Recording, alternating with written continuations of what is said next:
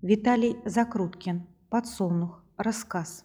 Вытянутые с запада на восток, по весеннему небу медленно плыли мелкие, кипейно-белые облака, и снизу, залитые апрельскими лужами земли, казалось, что кто-то неторопливо гонит под лазурной степи несметную отару тонкорунных, чисто вымытых овец. В бескрайней, как небо холодной степи, словно тень недоступной облачной отары, оставляя темный след на бурой вязкой земле, брела окруженная лохматыми собаками овечья отара. В это сияющее свежее утро после долгой голодовки овцы впервые покинули зимние кошары и вышли в степь. Худые, давно не мытые, захлюстанные грязью, глинисто-бурые, как земля, они брели понуро, еле передвигая ослабевшие тонкие ноги. Снег только что стаял, обнажив мокрый странник, жесткий рыжий типчак, примятые заросли черной полыни, редковатый кемрек.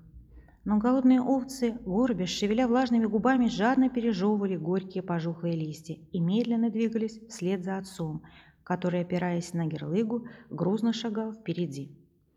Так отцом старого чабана звали тут все, и, может, только один бухгалтер, затерянного в степи овцеводческого совхоза, знал фамилию, имя и отчество отца, потому что ежемесячно выписывал ему зарплату, которую по доверенности получал и увозил в степь шофер-водовоз.